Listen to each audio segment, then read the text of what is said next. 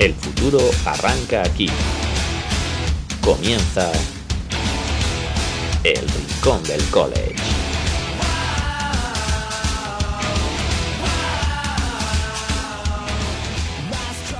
Bienvenidos una semana más a El Capologist, una semana más al Rincón del College. Volvemos después de una semana intensa donde se definió quién es de momento el uno, cayó Tennessee finalmente, donde pasaron también bastantes más cosas. Hubo equipos que se arruinaron sus opciones de playoff, hubo otros equipos que entraron directamente en la pelea. Yo soy Santiago Tomasi, pero evidentemente yo no voy a estar solo, y es que hoy, como siempre, cuento conmigo a dos eh, invitados, dos colaboradores de lujo. El primero de ellos le podéis encontrar en Twitter como de QBNerd, Juan Jiménez. Muy buenas, Juan. Hola Tomás y hola a todo el mundo, un saludo. Pues sí, eh, como siempre, Tomás y haciendo un gran resumen de lo que fue la jornada y déjame mencionar y hablar un poquito nada más empezar de mis Fighting Irish, ¿verdad? que con esta temporada que, bueno, pues eso, que ofensivamente no tienen grandes armas, pues, pues van, eh, vencieron a Clemson y además con mucha autoridad, así que muy contento y, y, y disfruté mucho el partido. Y por otro lado, también tenemos a Rafa Cervera, Rafa Cervera 22 en Twitter. Muy buenas, Rafa. ¿Qué tal? ¿Cómo estamos? Pues mira, espectacularmente bien, ¿no? Estamos grabando el programa los que no estamos en Alemania, ¿no? Del Capologist. Correcto, los que nos hemos quedado aquí en España. Pero, y... pero vamos, muy contentos, ¿eh? Muy contentos. Y lo que tenemos que hablar es que lo ha dicho precisamente Juan, Notre Dame prácticamente acabó con las opciones de Clemson de playoff, LSU arruinó por completo las opciones de Alabama de entrar en playoff, Kansas State perdió contra Texas, eh, Syracuse perdió, Oregon sigue creciendo, TCU entra en el top 4, Tennessee de momento se queda fuera por esa derrota contra Georgia, Ohio tuvo un partido muy feo contra Northwestern, muy muy feo. Eh, ¿Cómo visteis una semana que fue intensa y que evidentemente nos dejó yo creo ese down goes Alabama con la primera vez que tienen dos derrotas antes del Iron Bowl en muchos muchos años? Pues yo creo, no sé qué opina Rafa, pero y tú Tomás, pero yo creo que se ha confirmado claramente que hay un número uno muy claro, muy claro, que es Georgia. Eh, Ohio State ya sufrió contra Penn State, yo pensé que perdía esta, semana, si no el Western tiene algo un poco más decente en, en, ataque, acaban perdiendo. Y, y que Ohio State es un equipazo, ¿eh? pero yo creo que, que, que, Georgia es el más consistente de todos los equipos. Alabama está en crisis total, se salva por Bryce Young, creo yo. Y, y, es fácil que quede fuera de, de playoffs, ya, ya no dependen de ellos mismos, ¿no? Y, y si no recuerdo mal, eh, vosotros que tenéis seguramente mejor memoria que yo, ningún equipo con dos derrotas, ¿no? En la, en la era esta del playoffs ha conseguido meter ahí, así que, que la cosa pinta muy emocionante, insisto, con un Georgia número uno y el resto de equipos pues mirando. Sí, con, con dos derrotas, Louisiana State ganó un título con dos derrotas. Eh, Pero no en la época del no exacto, no, era, no era la era del playoff de ahora. Sí. Sí, sí, de todas maneras, así como Louisiana State todavía tiene posibilidades, Alabama prácticamente nulas, porque Alabama al perder con Louisiana State es casi imposible que gane su división dentro de la conferencia, dentro de la SEC, con lo cual si no va a la final de conferencia es que no tiene ninguna oportunidad. O sea que, que vamos, que, que sería rocambolesco, ¿no? Louisiana State se ha puesto en una muy buena posición y es curioso, Tennessee, a, a pesar de perder con Georgia, pues está ahí, está ahí y tiene partidos fáciles, va a acabar con una derrota y entonces yo creo que puede haber ahí discusión, aunque la tendremos en dos semanas, ¿no? Si, si Oregón, si Tennessee, etcétera. Pero yo estoy totalmente de acuerdo con Juan, un dominio aplastante de Georgia al inicio del partido, con todo y tener un turnover al principio del encuentro, vamos, Tennessee cero opciones y si lo vinculo, lo ligo con el tema de Alabama, una Alabama desconocida, yo creo que en dos facetas del juego principalmente, en lo que es la defensa y en lo que son las faltas y la concentración y no, no parece el Alabama de, de, toda la vida, pero bueno, también es una, creo que es una buena noticia, ya sé que no para los, los uh, fanáticos del Tide, pero sí para los que seguimos el fútbol americano universitario y que hay más opciones, ¿no? Pero estoy de acuerdo con Juan, Georgia, yo no creo que, no sé si fue un acicate que lo, los pusieran el número 3 al principio del playoff, que no sé a quién se le ocurrió, yo creo que a un, a un genio del marketing, porque está claro que Georgia es el equipo más dominante que hay en la NCAA en estos momentos y, yo casi me atrevería a apostar porque por lo menos llega a la final. O sea, luego ya veremos si se cruza con Ohio State lo que sea, pero, pero de momento yo creo que el dominio de Georgia es aplastante. El tema de las faltas, ¿eh? Rafa Tomasi de Alabama, siempre alabamos a los equipos de, Nick Saban por su disciplina y, es que es horrible, es que en todos los partidos es que tienen, no sé, es una alaba muy diferente. Eh, también la línea de ataque, eh, en las armas eh, ofensivas, los receptores, no sé, ya digo que, que, es por Young que siguen ahí, pero, pero sí, sí, que hay un número uno Georgia y, y, bueno, los equipos a ver qué pasa, ¿no? Si no hay sorpresas de aquí a, bueno, lo que queda de temporada. Y antes de preguntaros, que esta semana vamos a hablar de ellos, pero os quiero preguntar directamente en principio, ¿valoráis que TCU tiene opciones reales? No. no, no, no. Yo creo que han estado en el alambre, volvieron a sufrir contra Texas Tech. Tiene mucho mérito que estén sacando las cosas adelante, pero ya hablaremos de los partidos de fin de semana, que tienen un compromiso. Es que ellos están el 4, Texas está el 18 y en Las Vegas los apostan, los, la gente que apuesta da a Texas favorito de 7 puntos. O sea que esa es la confianza que tiene ese número 4, que es 4 por, porque se lo han ganado, porque tiene que estar ahí, porque está imbatido, pero va a durar menos que un caramelo a la salida de un colegio. Yo creo que el debate va a ser bastante, o puede ser, si el perdedor del Ohio State Michigan con una derrota merecería entrar al playoff. Me parece que ese va a ser uno de los debates interesantes que vamos a tener un par de semanas, pero TCU, yo, para mí no tienen el beneficio de la duda, lo siento y quizá me dejan muy mal y le ganan a Texas, etcétera, etcétera, etcétera, pero volvemos a lo mismo, tiene mucho mérito que estén ahí, pero no lo veo para competir con las grandes potencias del fútbol americano universitario. Pero es muy interesante porque, eh, chicos, o sea, cada, temporada parece que se repite el mismo patrón, ¿no? Siempre un equipo que se cuela, ¿no? Más o menos modestito, ¿no? Ya pasó la temporada pasada, aunque, aunque entraran en playoffs, es que yo creo que, que bueno, que son de esos partidos que, que, los machacarían seguramente ya en ese primer partido. Pero bueno, es interesante porque mucha gente decía que no era justo que estuvieran tan bajo en el ranking, han subido al 4. Entonces, a ver, a ver si siguen hasta dónde sí, pero sí que es cierto. Estoy de acuerdo con Rafa que, que no me lo veo, ¿no? Eh, no a TCU, pues luchando con los grandes, grandes. Yo creo que el ranking es que es justo, o sea, están donde tienen que estar, eso, eso desde luego. Sí, sí, sí, por ranking seguro, sí, sí. Ahora, ahora, seguir adelante, yo dudo que vayan a acabar ganando su conferencia en batidos, lo dudo mucho, si pierden algún partido ya no entran. Y como dice Juan, si entran, pues normalmente el cruce acaba siendo muy, muy complicado para estos equipos que se cuelan así, pero por otro lado también animan muchísimo la temporada y que hay que, hay que alabar a TCU por la campaña que está haciendo, sin lugar a dudas. Sin duda, y antes de pasar a ello, que vamos a hablar mucho y largo y tendido, porque esta semana hay menos partidos tan tan importantes hay partidos del segundo nivel claves. Hay una pregunta que nos hace Javi Ugarte que yo creo que está muy relacionada con lo que ha dicho antes Juan. Y es que Juan ha comentado que él cree que quien está sosteniendo a Alabama es Young. Y nos dice Javi, puede parecer raro, pero este año que a Alabama se le ven las costuras, Young me está impresionando mucho más que la temporada pasada. Me parece que saca petróleo de lo que no tiene. Llevo pocos años viendo college, pero es el cubi que más me ha sorprendido. ¿Qué opináis?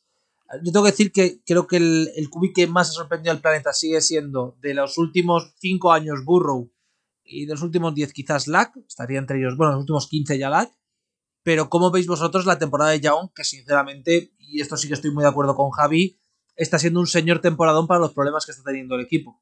Yo se lo paso directamente. I'm handing off to Juan Jiménez, porque él es el que lo ha seguido más y el que va a dar una respuesta muchísimo más documentada desde la sabiduría que la que pudiera dar yo. No, Rafa, es, el año pasado, ya vimos lo que era, ¿no? Ya lo comenté, que entra, empezó la temporada, dije que era mi, mi, quarterback favorito, a pesar de lo pequeño que es, que sabéis que es una de, las características que a mí me, me, me, hacen dudar de un quarterback por, por, la dificultad que supone jugar cuando no eres muy alto y en su caso también con esa complexión. Entonces, pensando en la NFL, pues, pues es el problema pero es que tiene un mérito tremendo, porque esto lo hemos comentado alguna vez en redes sociales, ¿no? Con vídeos, es que es increíble cómo ve los huecos entre la línea, es, es inteligentísimo, no acostumbra a cometer errores, eh, tiene capacidad de pasar de cualquier posición, eh, es, tranquilo, eh, siempre bajo control, entonces que a mí me encanta, es que yo para mí es el mejor quarterback que hay ahora en college football. Entonces, el problema es el equipo, que, que, este año Alabama no es el Alabama de otros años. Y, claro, está bien que, que, los aficionados pues le destaquen a pesar de, porque realmente es dejarte llevar, ¿no? En la crítica, ¿no? En el análisis del cuerpo por lo que está haciendo el equipo y no, no muchos de nuestros amigos, ¿no? Eh, que nos escriben, pues, pues saben diferenciar en, lo que está haciendo la mano y lo que está haciendo su quarterback. Así que, que me encanta, me encanta que a Javi pues le guste, eh, porque, porque yo creo también que es un gran quarterback. Es que está jugando muy, muy bien y sobre todo eh, ver a Alabama tan mal y ver al Cubi jugar tan bien es, es curioso con lo que hemos visto de Seiban. Y claro, Aquí nos han hecho una pregunta directamente sobre un jugador que fue importante en el partido del sábado porque casi lo gana. Y ahora Francisco Javier nos hace la pregunta contraria. Nos pregunta por Taylor. Para que no sepa quién es Taylor, Taylor es el Titan del SU, eh, freshman que llegó y que la verdad es que lo ha hecho bastante, bastante bien desde que ha llegado al equipo. Eh, sobre todo en el partido de hoy. Es freshman puro, eh, que conste que no es ni Redser ni nada. Entonces, la pregunta que nos hace es, bueno, estuvo súper entretenido el partido, siempre veo a Go Blue y elijo otro, y esta semana acerté. Creo que es su primera temporada, correcto, pero ¿cómo veis el grupo del partido? Taylor, con sus primeros touchdowns en college. ¿Algunos sabéis algo del en high school? Por cierto, esta semana Alabama versus All Miss, otro en que pueden caer. No, no. En el college, yo os puedo decir, en high school, yo os puedo decir que lo he estado buscando porque no lo sabía. Yo, que estuvo en Miami. recuerdo cuando jugaba en tercero de primaria, Tomasi, pero es que no. me prefiero que hables tú de high school. lo he buscado, que jugó en Miami, eh, que allí ganó el instituto con Miami Herald All Boward, le puso como el first team, es decir, que estuvo ahí entre los mejores chicos de instituto. Y lo que sí sabía es que era un tres estrellas. Que era un tres estrellas y que el estaba bastante detrás suya Así que por ese lado, bien. Que para los fans de la NFL, esto sí que puede ser relevante, su padre es Jason Taylor. Jason Taylor sí que es conocidísimo, el jugador defensivo en 2006, si no me falla, el Walter Payton el año siguiente. Es decir, un jugador de pedigrí. Y claro, mi pregunta es para vosotros. Titan, primer partido, pero yo lo que vi de Taylor ayer, que fue una de las primeras veces que me fijé en él, ayer, el domingo, perdón, que estamos grabando este viernes, fue un partido muy, muy positivo por su parte, sobre todo con esa conversión de dos puntos tan, tan importante para él. No, no, lo he visto, eh, Tomás, pero desde luego está en, uno de los mejores equipos, creo yo, que podría estar en el LSU. Eh, si os dais cuenta, la progresión de, de LSU ha sido brutal. Y ya hemos hablado más de una vez de, de Brian Kelly, que, que, bueno, no es una persona como personalidad, eh, que, que, guste eh, ¿no? Generalmente, pero, pero como entrenador es brutal y se está demostrando, ¿no? De, aquel primer partido, ¿no? Segundo, me acuerdo cuando fue contra Florida State, ¿no? La imagen que dieron ahora como están jugando, es que, es que incluso quarterback, ¿no? Parece ahora que lo consideran para el Heisman, así que, que desde luego que si Taylor puede, puede crecer y brillar en algún sitio, es, el SU es, es ideal. No, y además es, un, es el típico tight que parece más un wide receiver, bueno, que, que, es lo que se da ahora, lo que se utiliza ahora, ¿no? Que puede salir, puede recibir en exterior, como el caso de la conversión de dos puntos, que también hay que, bueno, quitarnos el sombrero ante Brian Kelly. Es cierto que tenía muy poco que perder y mucho que ganar, pero fue a por los dos puntos y convirtió. Y la gente dice que hubiera pasado de aquel partido que perdió contra Florida State a inicios de temporada, fallando un extra point, me parece, en Louisiana State para ganar el encuentro. Bueno, ¿qué hubiera pasado? Lo que decíamos, todavía, están ahí, probablemente lleguen a la final de la, de la SEC contra Georgia y, bueno, si le ganaran a Georgia, esa final de la SEC tendrían argumentos por lo menos para defender que deberían estar entre los cuatro primeros, vamos a ver. Pero, pero bueno, volviendo al Tyden, yo creo que sí, que esos jugadores diferenciales hoy en día, sobre todo en college, luego la transición a la NFL, mmm, eh, no sé, estilo Pitts, dices es un tight end grande, es un wide receiver grande, es un tight end pequeño, etcétera, pero yo creo que el fútbol americano de hoy en día moderno está diseñado para, para ese tipo de jugadores. Sin duda. Y claro, con esto nos llega la siguiente pregunta. Hemos hablado de un tight end, hemos hablado de un cubi. ¿Qué significa esto? Heisman Watch. Básicamente nos pregunta Sergi que quién creemos que va a ganar el Heisman y si le damos opciones reales a Maye, para el que no lo sepa, Maye, creo que lo estoy pronunciando mal, todos ha dicho. May, May. May.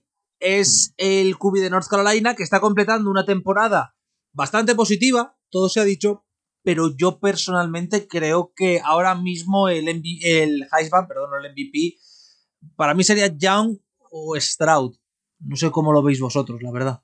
Rafa, ¿quieres empezar? Ok. voy yo. No, voy, voy, perdón, perdona, perdona, Rafa. No, no, no, lo siento, tenía el micrófono apagado, lo cual me pasa, ya sabéis, muchas veces.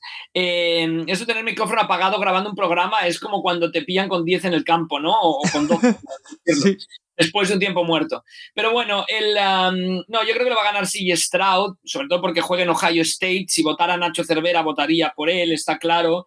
A mí yo, yo se lo daría a Stenson Bennett este año, me parece que está liderando a un ataque de Georgia que está funcionando por lo general bastante bien, pero me parece que, que lo va a ganar CJ Stroud. Sobre May quizá es joven y quizá juegue en North Carolina. O no quizá, seguro juegue en North Carolina, seguro es joven quizás un poco pronto para que le, para que le dieran el Heisman. Me parece que hasta, ya no sé si es hasta Tim Tebow, no había ganado ningún jugador de segundo año el Heisman, con lo que eso nos vemos la, la dificultad que tiene que se vote por jugadores, por jugadores jóvenes. Sí.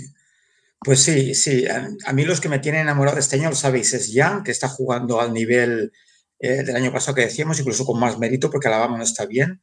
Eh, y sobre todo Drake May, ya lo sabéis, estoy absolutamente enamorado de Drake May, pero jugando en North Carolina, eh, como, como va el equipo, siempre ayuda a la impresión ¿no? del comité, si ganas, pierdes, y, y aunque está muy bien North Carolina, gracias a su juego, sobre todo porque la defensa es tremenda, es, horrible, perdón, de, de, North Carolina, no creo, no creo que, que sea finalmente el que se lleve Hooker también, que también me gustó el año pasado, está jugando muy, muy bien, pero yo creo que CJ Stroud, que no es el mejor para mí de los, de los quarterbacks, tiene muchas cosas todavía, tiene todavía los defectos del año pasado, pero, pero con esa, el equipo que tiene Ohio State, con lo que produce ese equipo, es que eh, yo creo, si tuviera que apostar a jugármela, ¿eh? no quien, quien, eh, quien yo votaría, sino quien va a ganar, yo creo que va a ser Stroud, vamos, de Ohio State. De todas maneras, hay que apuntar que en el caso de May, si termina tercero o cuarto, ya es un gran triunfo, ¿eh? O sea, ya es meterte en el radar, ya es, ya sé que es pensar demasiado en la temporada que viene, pero dentro del mundo del college, dentro del Heisman, de la estructura, de cómo se vota el Heisman, eh, quedar tercero o cuarto ya sería muy importante para un coreback tan joven y que todavía le queda potencial, todavía le queda recorrido, ¿no? Es más importante quizá ser tercero o cuarto para un coreback que va a seguir en la liga que quedar segundo para uno que va a salir ya a la, a la NFL. Y, y, bonito también es Rafael Bennett, ¿no? un jugador que en principio, pues, ¿no? por sus características, pues, pues es que no contamos con él, y también está entre uno de los favoritos. Sí, yo, quizá, sí, perdón, perdón. Sí, no, no, sigue. No, no, y, y, simplemente comentar que entre los favoritos, el único no quarterback seguramente es Blake Corum, ¿no? el, el running back de, de Michigan. Uh -huh. Sí, sí, sí. Yo, si me dijeran quiniela, diría um, Stroud, Bennett y el tercero May. Y después el running back de Michigan. Mira, los pondría así a estos. Me faltaría pero ya sería demasiado. Con pillar cuatro ya es suficiente, ¿no? Y, y, curioso, Bo Nix, Bo Nix que, que, que, los que han seguido su carrera, vamos, nefasto es poco, ¿no? Con todas sus intercepciones, está jugando muy bien esta temporada y está también entre uno de los candidatos. Que Bo Nix va a acabar mínimo, mínimo, mínimo en el top 10. Hmm, interesante. Es increíble. Pero bueno. Es fácil, fácil, va a acabar en el top sí, 10. No, sí, sí, por eso. Que es que en el top 10 va a acabar seguro. Ojo que Oregon está ahí llamando a la puerta de los playoffs, ¿eh? Yo creo sí, que eh, eso lo hablaremos ahora con el ranking, pues os queda una pregunta antes, pero eh, os quería preguntar sobre eso, porque a mí me está empezando a dejar ciertas dudas el ranking, y es que nos pregunta Charlie la última que nos hace varias preguntas. Eh, la primera de ellas es sobre Spencer Rattler, si se presentará o no, y la segunda es si creemos que la temporada de Oklahoma hubiera sido distinta con Caleb Williams y de quién es la culpa de la temporada que está siendo bastante desastrosa. Eh, Juan, empiezo contigo sobre todo por Rattler. Si tú tuvieras que dirigir a Rattler, ¿qué le dirías? Otro año bastante decepcionante, no encaja todavía en NCAA, eh, de ser primera ronda, que ahora mismo sea un jugador que va a ser drafteado, pero drafteado y ya. ¿Te quedarías un año más? ¿Darías el salto? ¿Tú cómo lo ves? Yo le diría en perfecto acento de Oklahoma, Tomasi, why don't you try baseball? Por ejemplo. es que es, es duro, pero sí. No, no, no sé, pobre, ¿no? O sea, Rattler nos decepcionó, ¿no? En, en, en, su momento, nos sigue decepcionando ahora, ¿no? Con, con eh, los Gamecocks.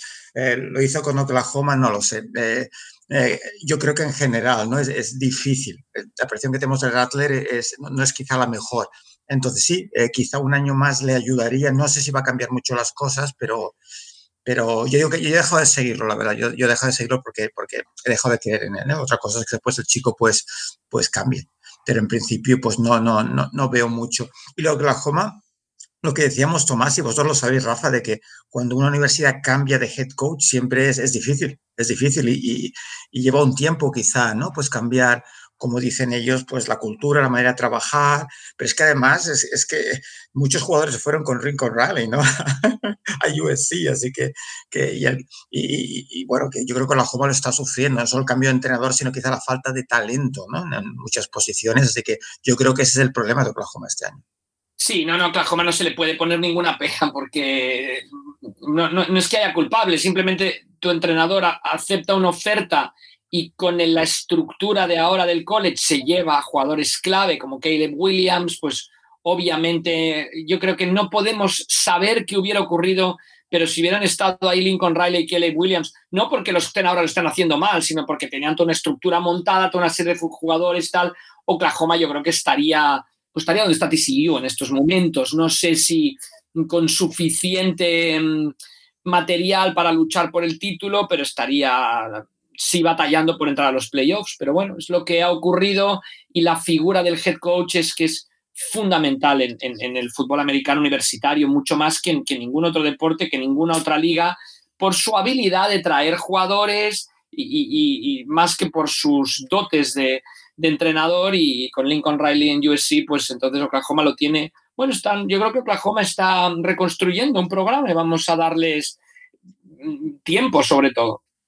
Sí, yo creo que eso es lo importante, hay que darles tiempo, porque es lo que comentan tanto Rafa como Juan. Al final no es que se te marche el Lincoln Riley que ya afecta, se te marcha él, casi 15 jugadores, Caleb Williams, tienes que empezar desde el principio. Entonces, habrá que darles tiempo, habrá que darles paciencia y veremos dentro de uno o dos años dónde están. Ahora ya sí que tenemos Es como lo de Unai y al Villarreal, pero imagínate que además hubiera llevado siete jugadores a Inglaterra, pues claro. Claro. Y ahora os tenía que preguntar por, obviamente, el momento favorito de los programas de Juan. Me refiero a los rankings. Eh, para el que no lo sepa, han puesto en el ranking, obviamente, el en 1 a Georgia. Después de la paliza es normal. Segundo, Ohio, que se mantiene. Tercero, Michigan. Cuarto, TCU, los invictos.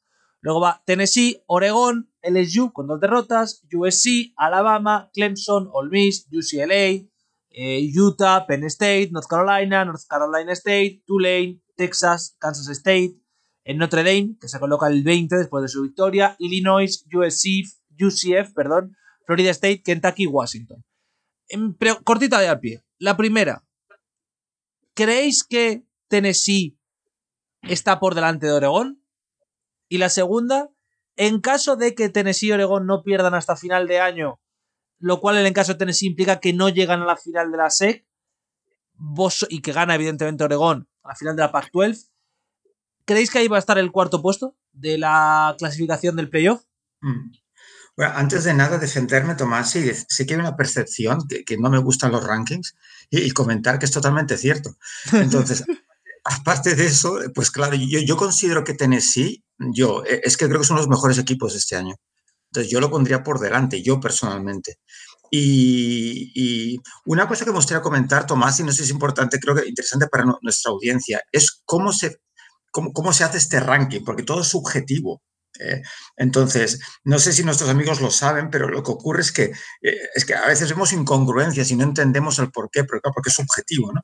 Pero es que además es, muy interesante porque lo que hace es que todos los miembros del comité pues hacen su propio ranking antes de reunirse, ¿no? Y después pues, pues hacer público el ranking final. Entonces, según ese ranking de cada uno, pues se hace pues, pues un ranking previo. Y a partir de ahí se, divide en, en, segmentos, digamos, los cuatro primeros, los seis siguientes. Entonces, los cuatro primeros que han quedado según la votación de todo el mundo, se discute y se negocia y se habla y se comenta. Pero entre ellos cuatro, hay movimientos entre solo esos cuatro. Pues a veces pasa que un equipo que está en el número cuatro quizá ha perdido contra el siete en enfrentamiento directo y sigue estando el número 4 el otro, porque me explico, porque ha quedado en ese primer segmento. Así que es interesante que es uno de los problemas del college football, que es muy subjetivo, pero uno de los encantos también, si decimos con Rafa, porque no todos los equipos se pueden enfrentar con todos los equipos.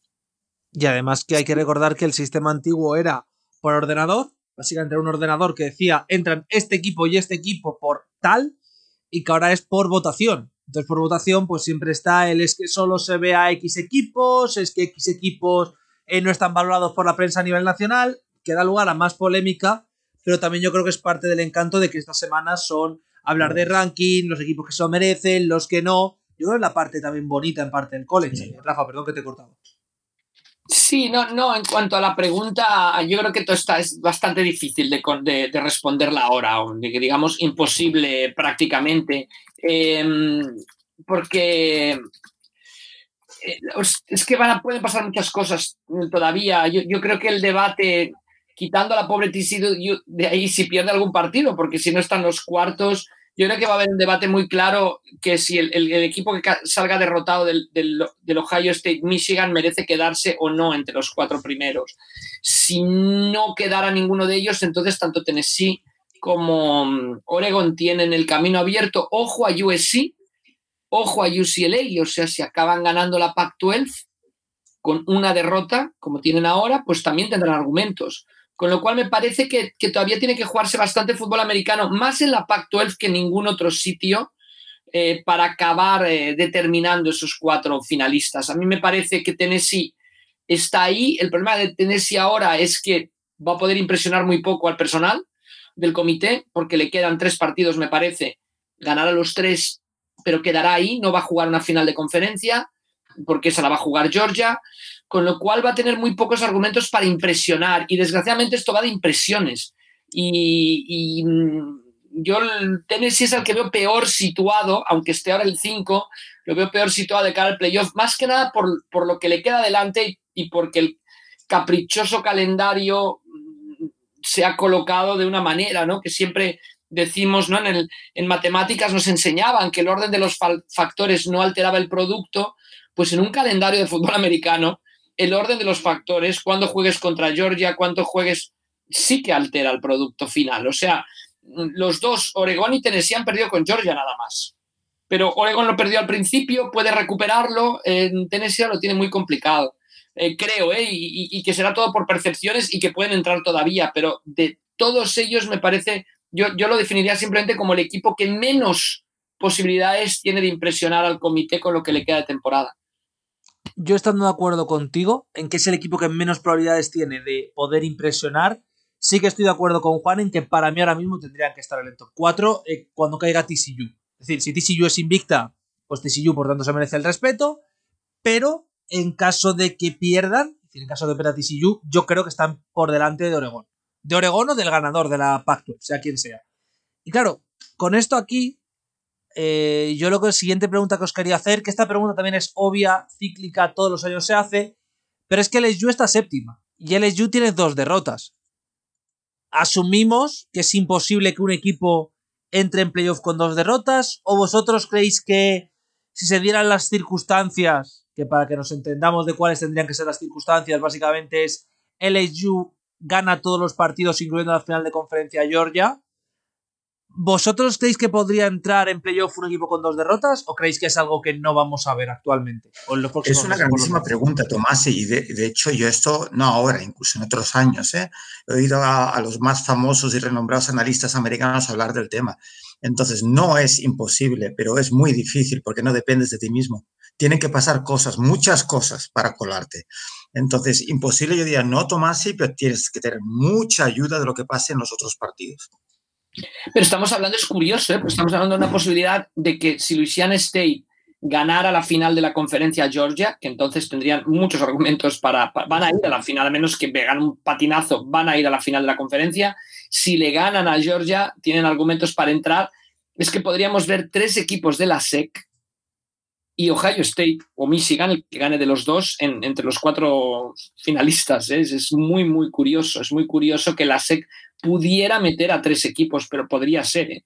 Es que yo veo muy difícil que la SEC pudiera meter a tres equipos, honestamente. es decir, yo creo que si entra el SU, quien cae seguro es Tennessee. Bueno, bueno, ahí estamos en el otro argumento. Este es Tennessee o Oregon o Michigan. Sí.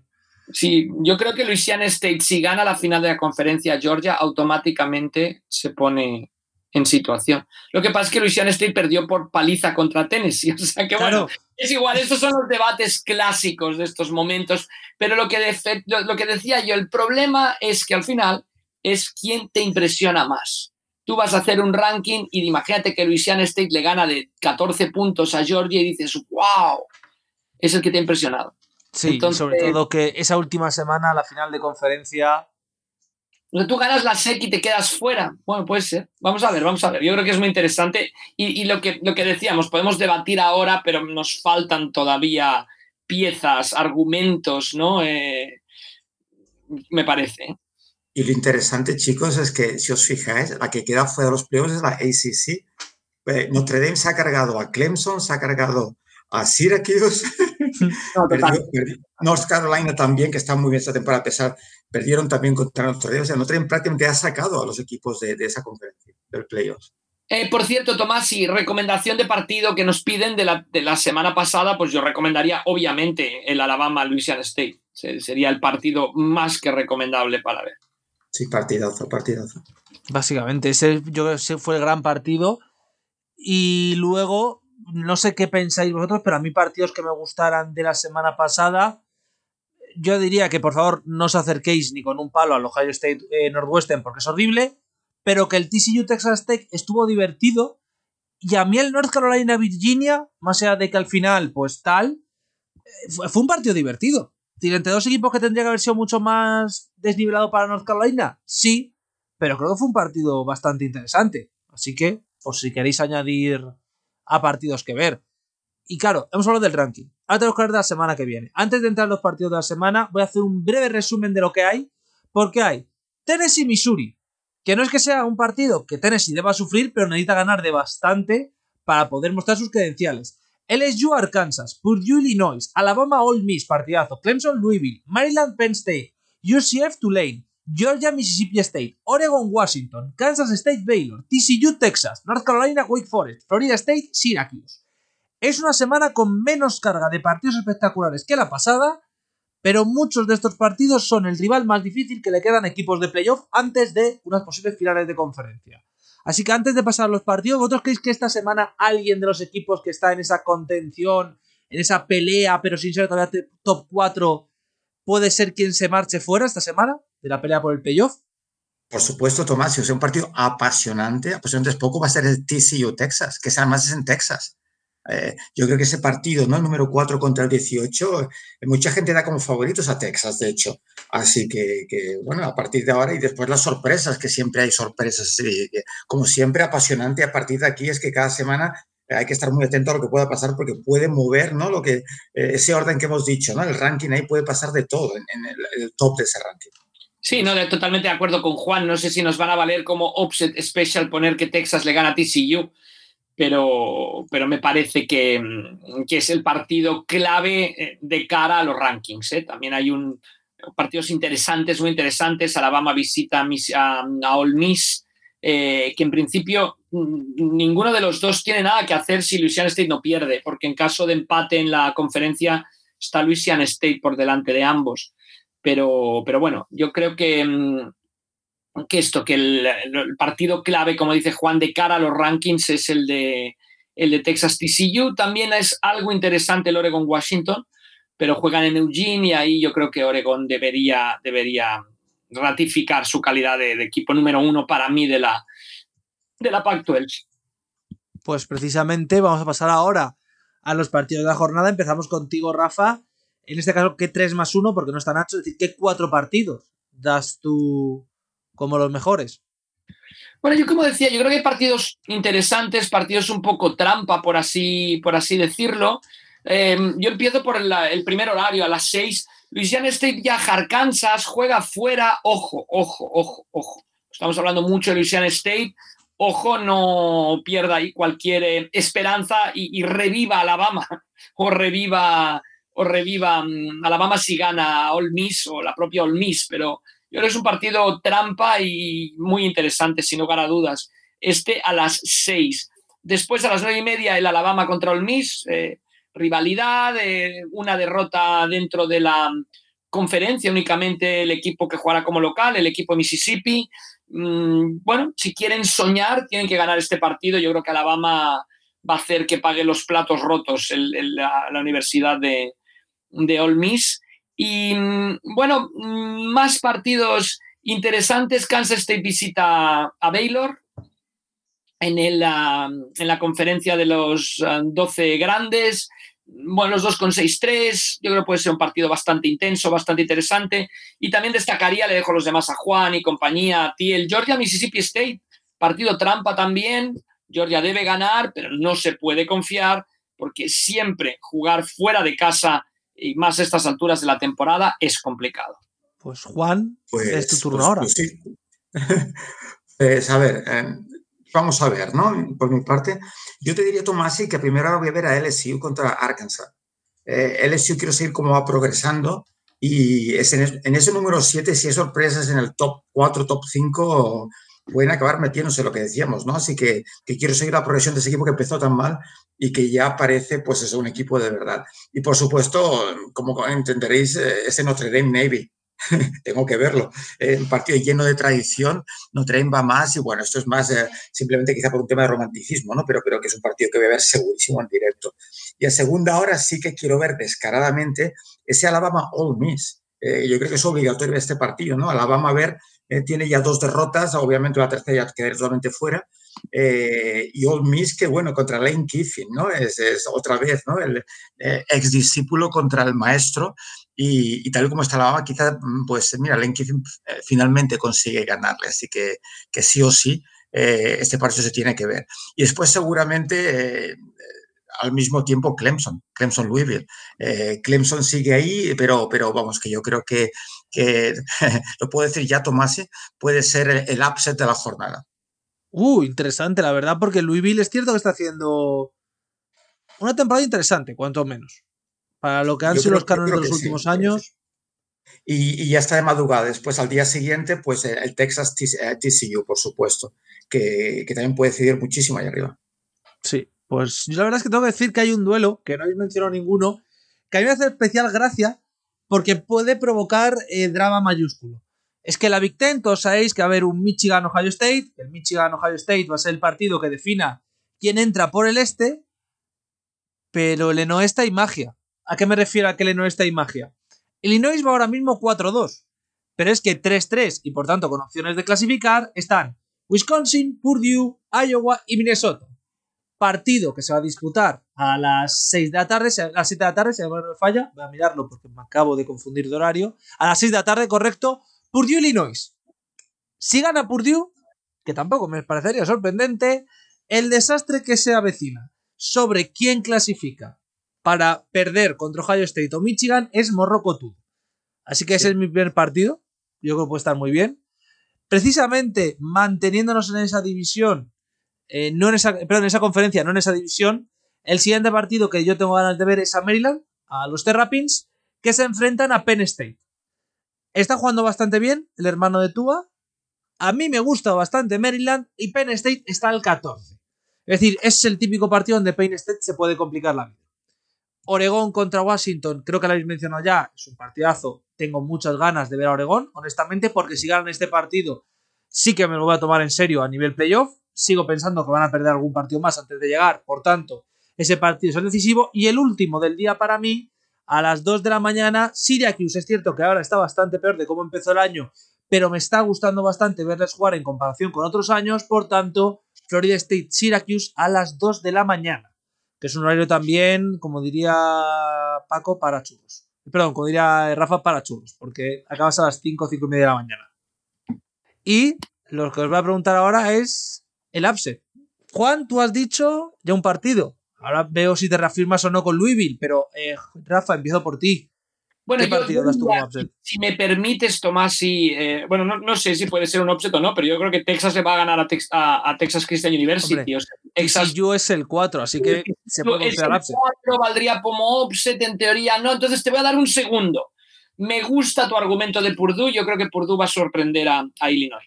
Purdue, Illinois, ¿vale? Veo que ahí hay un doble con Purdue, Illinois y Texas TCU. Exacto, eh, pongo un doble, en la quiniela. Me parece bien. Juan.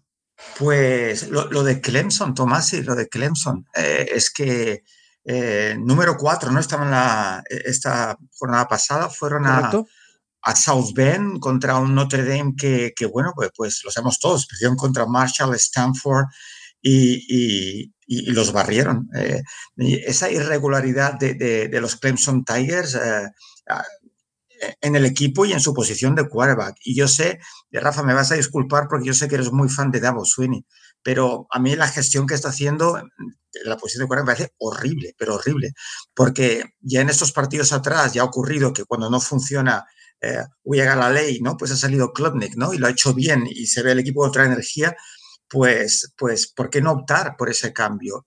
Pero lo que no puedes hacer es empezar con a la ley, poner a Klubnik, lanzar una intercepción y volver otra vez a poner a lo... me parece absurdo esa situación, porque crea inseguridad, incerteza en los quarterbacks, en el equipo, nadie cree en nadie. O sea, me, pareció bastante caótica la gestión de la posición de cuerda por parte de, Davo Sweeney. Entonces, a mí no me extrañaría que Louisville, con ese quarterback double threat, ¿no? que, es un quarterback, pues bueno, como pasador, pues tiene sus limitaciones, pero que, es peligrosísimo eh, corriendo, ¿no? Eh, eh, Cunningham, yo, yo creo que puede hacer mucho daño y sorprender a Clemson en casa. Yo estoy bastante de acuerdo en la parte de que es bastante extraño lo que está haciendo Clemson. Pero mi upset va un poco al desastre, al caos absoluto y con un entrenador que no me gusta ganando. Todo se ha dicho. A mí Lane Kiffin me desespera muchas veces como head coach.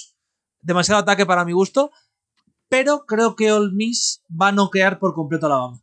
Creo que vamos a tener a Alabama uh. por primera vez en muchos, muchos años con tres derrotas. Uh. Así que, y voy a decir. Tomás siempre va fuerte con sus, con sus predicciones. me gusta, me gusta el upset. Un upset es un upset, sí, señor. Juan, de todas maneras, Clemson juega en casa, no, no, que me ha parecido muy bien, ¿eh? El upset y, en la división, al final se ve una final de conferencia que puede ser bellísima, ¿eh? Clemson contra, contra North Carolina, ¿eh? que van imbatidos los dos dentro de la, imbatidos dentro de la conferencia. Eh, no han batidos en general por culpa de Notre Dame, como ya ha explicado Juan, eh, pero han imbatido los dos dentro de la conferencia. Sus rivales más cercanos han perdido dos partidos en ambos casos, con lo cual, bueno, pinta muy interesante ese Clemson North Carolina. Es el típico partido que, mm, que vale la pena darlo por televisión, ¿sabes? no me perdería, ese partido, perdón, anterior a las Bowls, ya sé que no va a decidir nada para el campeonato, pero va a ser un gran partido porque North Carolina le podría quitar a, Clemson el, ¿no? el dominio de una ACC que han llevado pues, durante muchos años en el fútbol americano, no en el baloncesto universitario. Entender, ¿no, Rafa? Que, el college football es mucho más que ese playoffs que ahora se vende tanto. Son las finales de conferencias, son, son incluso las grandes rivalidades. ¿no? Eh, que, no es necesario todo playoffs, de saber apreciar eso es importante porque además te ayuda a disfrutar el deporte como vamos, que, que es único. O sea, que, que, sí, sí, que las finales de conferencia, aunque no cuenten para el playoff, es que se han de ver. Y es que las tres próximas semanas son una preciosidad. Son la mayoría de partidos divisionales, tendremos la Iron Bowl, tendremos la Paul Buchanan, es decir, tendremos los grandes partidos, evidentemente el duelo entre Ohio State y, Michigan, que se me ha pasado. Y os quería soltar una, como ha hecho, eh, como ha hecho Rafa 2, quería deciros un segundo, que quiero que me lo valoréis, porque creo que es interesante. Yo creo que Maryland gana Penn State. Y creo que Taulia está jugando bastante mejor de lo que yo esperaba de él. También es verdad que esperaba muy poco de él, todo se ha dicho, esperaba muy, muy poco, pero uh. Le estoy viendo al menos que está mejorando en ciertas cosas respecto a años pasados. Ah, sí, oh. es que sabía que no te iba a gustar nada, Juan. Es que, es que con todo el cariño del mundo, Tomás, llevas con un amigo que, que hablamos de él muchas veces y, este chico, es que este chico, este chico de manera, el hermano de tú es la versión, eh, que sí, ¿eh? pero... Eh, es, la versión mala del hermano porque tiene ciertas características iguales y es desastroso por completo que sí, que sí, ¿eh? que tiene el talento para, ganarte un partido, pero es que tiene el talento para perder el, también el solito. Así que, que, no, que está bien, que, que, sí, que puede tener un partido, un gran partido y ganar, sorprender a, a, Penn State, no, no lo dudo, pero, pero sí, sí, que es como, sabes, que da un poquito de miedo, que no sabes qué, qué jugador va a aparecer cada partido, cada sábado. la verdad es que es, yo creo que esa es la parte que más siempre me resulta curiosa de college, como hay muchos cubis, evidentemente los cinco que van a salir en el top 20 del draft, top 30, están muy asentados, pero el resto son chavales que hay semanas que parece que son el futuro mejor cubi de la historia y otras semanas que, bueno, pues son chavales de 21 años que no leen bien, que también puede pasar. Al fin y al cabo es lo bonito del college. Tomás, gran, gran comentario, pero si pasa en la NFL, Claro. ¿no? ayer viendo lo comentaba en redes sociales, ¿no? Mariota, o sea, ese pase, que no fue intercepción, no sé si lo habéis visto, cayéndose y, lanza la pelota desde el suelo, pero la lanza, o sea, con 25 yardas a, la defensa, que no fue intercepción porque está en el suelo, pero una persona después de 8 años ah, toma esas decisiones. Entonces, si lo hacen los, algunos profesores, imagínate a los chicos que, que, bueno, que les falta experiencia y, que muchas veces quieren hacer más de, lo que pueden, ¿no? Que, por, eso es mi insistencia siempre, ¿no? el aspecto mental del juego, ¿no? El saber qué puedes hacer, qué no puedes hacer y cuándo puedes hacerlo. Entonces, pues pues eso, por eso pues me gusta May, por ejemplo, o me gusta Bryce Young, porque, porque parecen en casi todo momento pues tomar buenas decisiones y es esa constancia lo que te lleva al final que los entrenadores confíen en ti, que el equipo confíe en ti y que puedas ganar partidos. A mí lo que me resulta curioso de esto que comentamos, Juan, y que un día nos da para expandir más, es que sobre todo esta clase de jugadores, de cubis, de talento así, es talento que al final sí es muy importante, pero que prácticamente está en una comunidad donde son el gran héroe. Porque al final son chicos de 20, 21 años, pero tiene la presión de la universidad detrás. Para bien, evidentemente, les viene muy bien, son personas que prácticamente tienen su futuro asegurado y que van a recibir el cariño para siempre de su universidad, pero a su vez también son chavales muy jóvenes, con mucha presión y que a veces pues van a cometer errores que serían groseros si fuera un profesional, pero que al final en college pues se aceptan yo creo como parte del juego. Sí, y es para hacer un programa de todo esto. Yo creo que vale la pena hasta un especial, ¿no? Eh, de la intensidad, o sea, la presión que tienen hoy los chicos, si ya la han tenido siempre, pues porque no te están viendo miles y miles de personas, pero además con, ahora con redes sociales. ¿no? Eh, son personas y son humanos y son jóvenes y, te puede afectar de muchísimas maneras. Entonces, mm, mantenerse con los pies en el suelo, eh, eso no hace mucho. Recuerdo una entrevista con, con, mi admiradísimo Joe Burro, que decía que gracias a su familia y amigos, pues se mantenía con los pies en el suelo, porque es muy difícil ser un que NFL y, no perder la perspectiva de las cosas, ¿no? Entonces ya en college ya pasa, eres el, como decías tú, Tomás, y eres el superhéroe, ¿no? allí en la facultad, ¿no? En el campus, pues es que todo el mundo te admira, ¿no? Y no dejas de ser un, chico que, ¿no? que está estudiando y, haciendo deporte, ¿no? Y, es muy difícil, muy difícil contra todo eso y sí que es verdad que, hay que tenerlo siempre en cuenta cuando valoramos y, criticamos, entre comillas, o analizamos a estos jugadores.